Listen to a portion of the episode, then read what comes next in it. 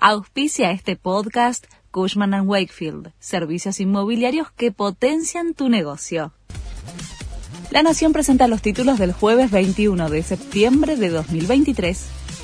Comienza el debate de la reforma de ganancias en el Senado aprobada en diputados, la iniciativa que pretende eliminar la cuarta categoría del impuesto ya ingresó al Senado y comienza a tratarse esta tarde en la Comisión de Presupuesto.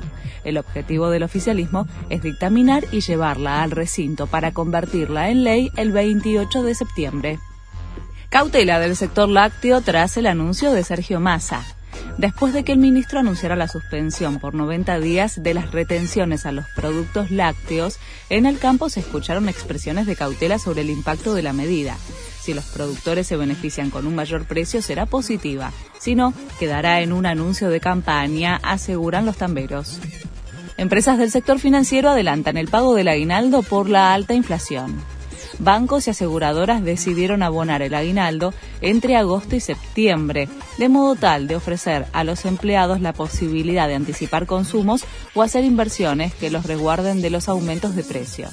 Hay bancos que estudian abonar en forma anticipada el bono del día del bancario que se paga en noviembre. Shakira presentó una nueva canción con dardos hacia su ex suegro.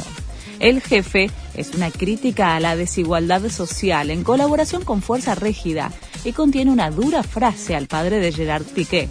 Dicen que no hay mal que más de 100 años dura, pero ahí sigue mi ex suegro que no pisa sepultura, dice parte de la canción. Inter Miami goleó a Toronto 4 a 0 y Leo Messi salió con una molestia. Fue reemplazado a los 37 minutos del primer tiempo. En las horas previas, Tata Martino había adelantado que quizás no disputaría todos los minutos.